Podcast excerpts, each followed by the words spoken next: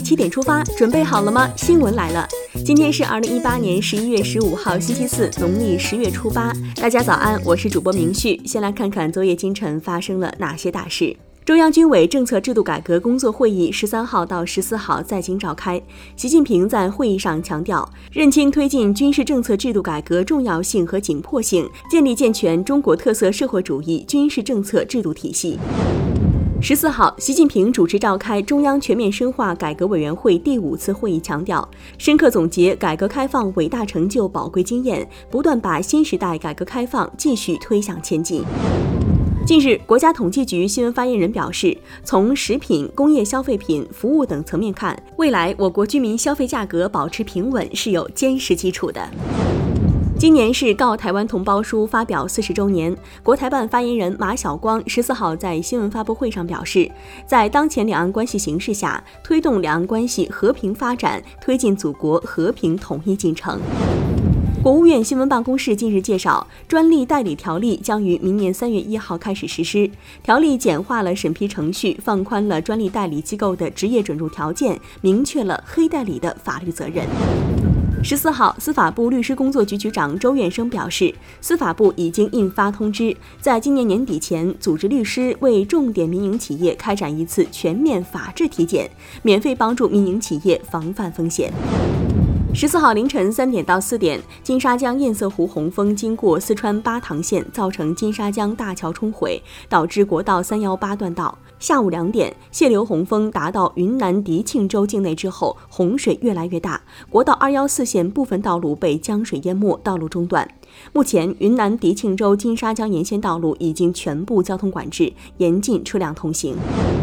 进博会重要场所向公众开放了。首届中国国际进口博览会已经圆满结束。为了进一步扩大进口博览会的影响和溢出效应，从昨天开始到二十四号，进口博览会开幕式主论坛会场、平行论坛会场、国家展示馆、南广场向社会开放，市民可以凭参观券免费参观。好想进去逛一逛。现在关注一条总台独家内容。今年是改革开放四十周年，这场伟大的历史变革改变了中国，也影响着世界。为了庆祝改革开放四十周年，中央广播电视总台中国之声推出广播政论片《奇迹》，梳理改革开放四十年来经济、政治、文化等领域发展的重要节点，总结改革开放伟大历程中的理论探索、实践经验，求解改革开放再出发的方法路径。最新推出经济建设篇《动力之源》。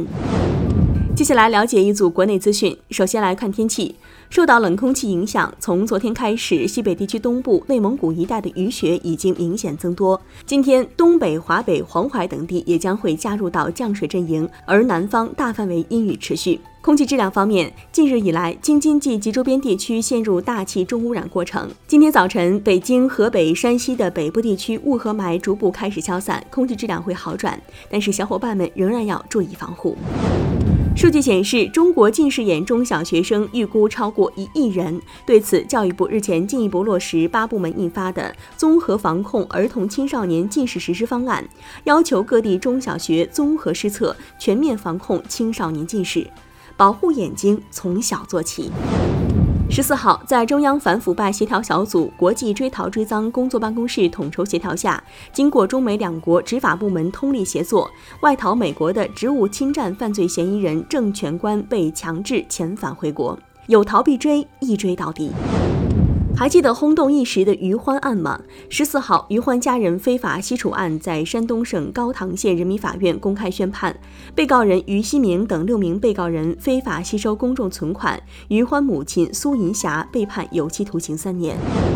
十四号，福建省泉州市泉港区人民政府发布探酒泄漏事件处置进展情况通报，公安部门以涉嫌重大责任事故罪，刑事拘留三名东港石化公司人员，四名天同一号邮轮人员。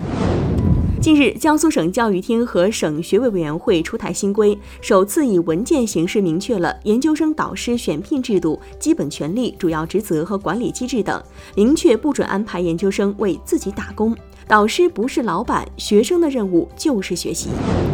故宫博物院十四号启动“故宫中国节，恭喜龙凤呈祥”和金榜题名三个主题性综合文创项目，将文物、科技、艺术元素相结合，以沉浸式、互动式的方式向人们展示年节内涵、大婚礼仪和科举文化，既好看又长知识，棒呆了。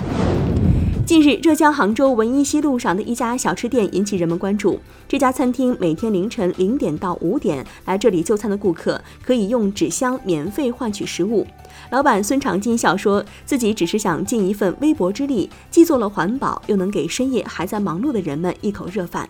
暖心为老板点赞。看完身边事儿，让我们把目光转向国际。十三号，国际能源署在英国伦敦发布最新能源展望报告《世界能源展望2018》。报告分析得出，中国将成为全球最大的清洁能源贡献者。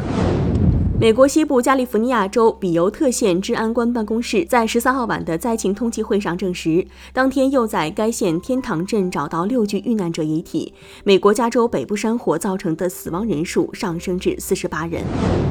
十三号，德国总理默克尔发表讲话，呼吁欧洲建立联合部队。而就在上周，法国总统马克龙也重申了关于建立欧洲人自己的军队——欧洲军的提议。十三号，英国和欧盟的脱欧谈判终于迎来初步胜利，双方就英国脱欧协议文本的草案达成协议，但是这份草案仍然需要通过英国议会和欧盟各成员国的审批。泰国政府十三号宣布，从今天到明年的一月十三号期间，对包括中国在内的二十一个国家和地区的游客实施免收落地签证费措施。想去泰国旅游的小伙伴可以约起来了。接下来是今天的每日一席话：感人心者，莫先乎情。二零一七年一月二十六号，习近平总书记在二零一七年春节团拜会上发表热情洋溢的讲话。送祝福，话真情，并引用古语“感人心者，莫先乎情”，指出中华民族历来重真情，尚大义。当今社会快速变化，人们为工作废寝忘食，为生计奔走四方，但不能忘了人间真情。不要在遥远的距离中割断了真情，不要在日常的忙碌中遗忘了真情，不要在日夜的拼搏中忽略了真情。感人心者，莫先乎情，出自白居易的《与元九书》，意思是说，只有靠真情实感，才能够打动他人。习近平总书记引用这句名言，阐释了中华民族对亲情、友情、爱情等情谊的看重。